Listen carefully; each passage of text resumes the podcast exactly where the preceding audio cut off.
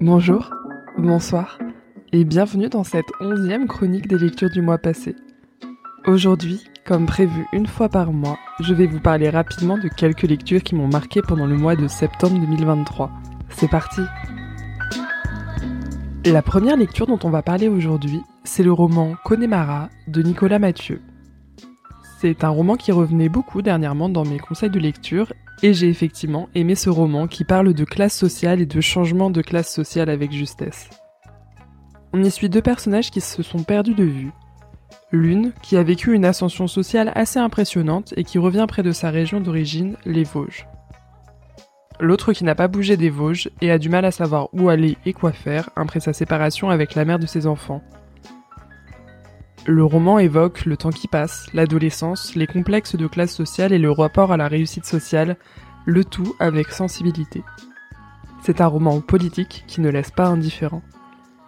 Si vous êtes intéressé par les romans à forte dimension sociologique, je vous le recommande mille fois. La deuxième lecture dont je veux vous parler, c'est Scolomance de Naomi Novik, l'autrice de Déraciné et La fileuse d'argent dont les univers m'avaient beaucoup plu.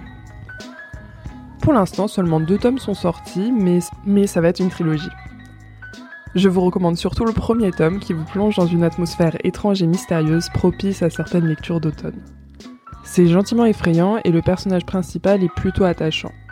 On se trouve dans une école de magie qui essaye beaucoup de tuer ses élèves et un peu de les protéger euh, des monstruosités qui sont à ses portes. On a une héroïne qui est plutôt revêche, solitaire, cinglante, on comprend vite qu'elle essaye juste de survivre euh, sans éradiquer la moitié de l'école. Et on se demande alors, est-ce que c'est possible de ne pas devenir une sorcière maléfique puissante dans ces conditions? Bref, franchement, le premier tome m'a séduit et le cliffhanger de fin m'a poussé à lire le deuxième tome. Lui, pour le coup, m'a semblé assez redondant et avec beaucoup de longueur. Donc je dirais que c'est une lecture que je vous conseille si vous voulez profiter de l'ambiance spooky, et sachez quand même qu'il y a quelques longueurs. Je finis cette chronique par le très court recueil de textes Le langage de la nuit d'Ursula Le Guin. C'est un condensé de plusieurs de ses interventions, textes et réflexions sur l'écriture de science-fiction et de fantasy.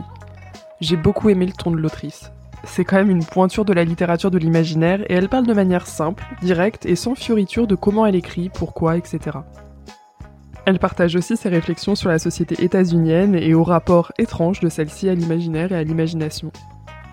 Ce chapitre s'appelle Pourquoi les Américains ont peur des dragons et rien que pour le titre de ce chapitre, je vous recommande de lire cette petite lecture qui parle d'écriture et d'imagination. C'est tout pour ce mois-ci. Vous avez lu un de ces livres?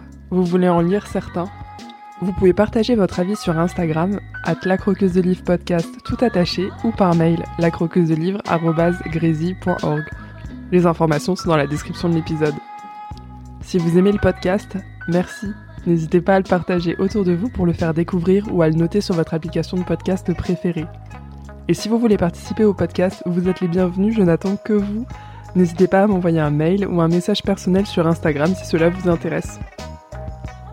Merci pour votre écoute et à très vite pour découvrir un nouveau livre à croquer ou à dévorer.